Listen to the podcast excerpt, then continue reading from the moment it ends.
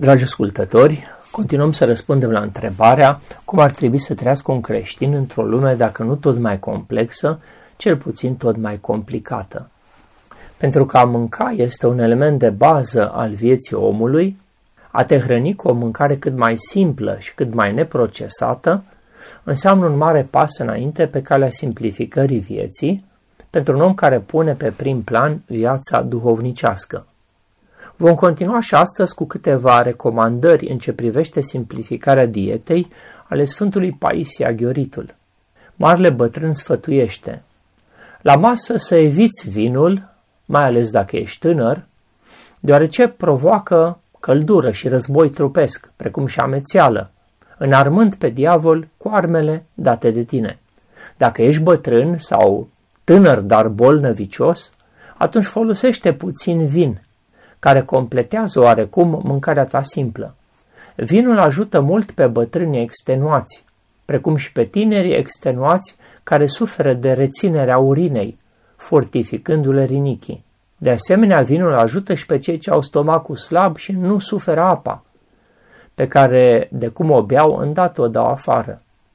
În aceste situații, mult ajută să punem în pahar două degete de vin și apoi să-l umplem cu apă. Și așa să bem acea apă tulbure, deoarece nu e bine să tăiem cu desăvârșirea apa, fiind absolut necesară pentru rinichi. Când câteodată ni se închide urina, rezultate foarte bune de roca, varza sălbatică, iar mai mult ajută iarba cămilei, care crește în pustiul Sinaiului și care trebuie mâncate crude sau cu puțin un de lemn crud, ca salată simplă. Nici apa multă nu e bună, deoarece ea produce balonări și război trupesc, mai ales seara, pe lângă faptul că această balonare împiedică răsuflarea la rugăciunea neîncetată. De aceea e bine să se evite toate cele sărate care vatămă, precum și dulciurile multe, care pricinesc sete, semințele uscate, care aduc și sete, dar și război trupesc, fiind energizante, și să se folosească alimentele ușoare și simple, ca să ne ajute în zborul nostru duhovnicesc în rugăciune.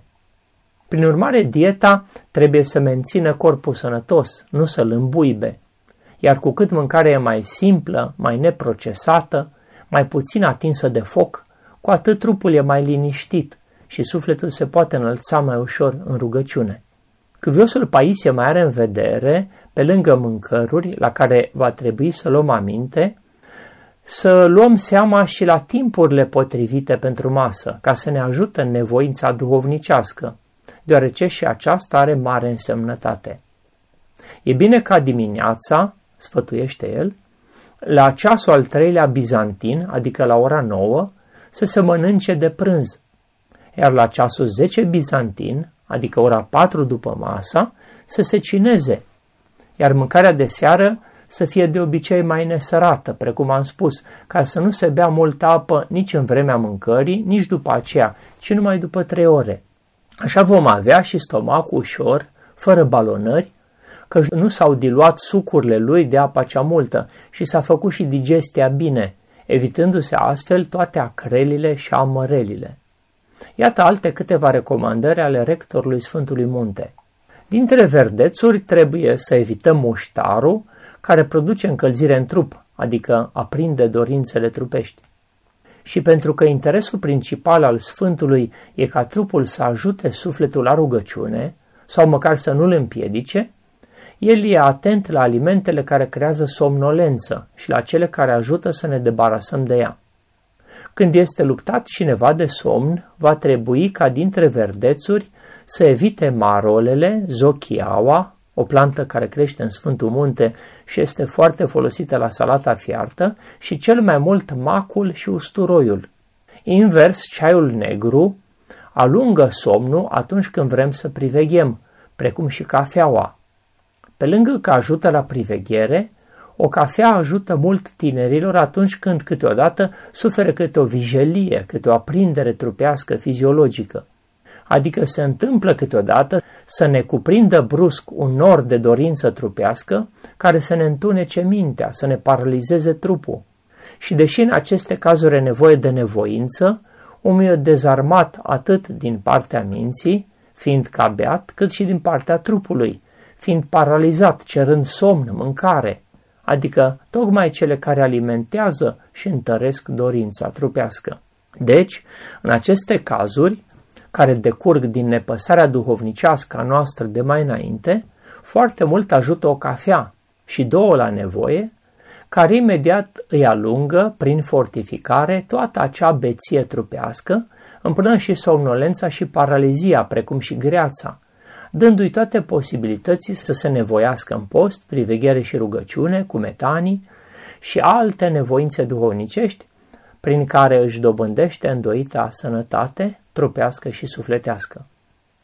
Și încă un sfat cu caracter general, tot de la Părintele Paisie.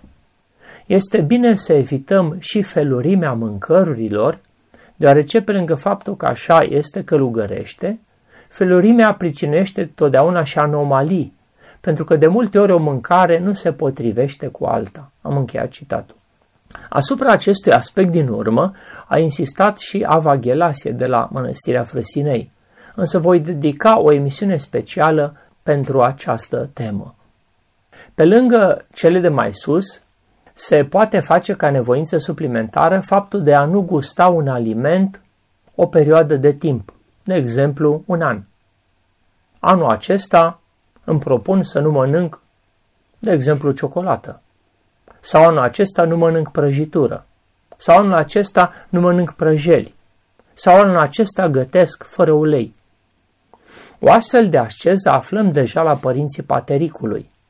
Citim despre Ava Dioscor, episcopul Nachiastiei, că în fiecare an începea un alt fel de viață, zicând, anul acesta nu mănânc fiertură, sau anul acesta nu mănânc fructe, sau anul acesta nu mănânc verdețuri.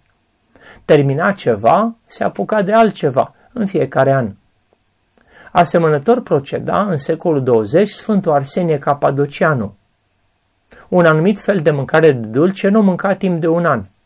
Uneori nu mânca timp de un an pește, altor produse din lapte.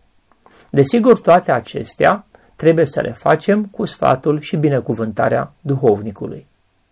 Părintele Gavril Stoica, de la mănăstirea Susana, arăta că unii judecă lumea, viața cu stomacul, alții cântăresc viața numai după plăcerile pe care aceasta li le poate da.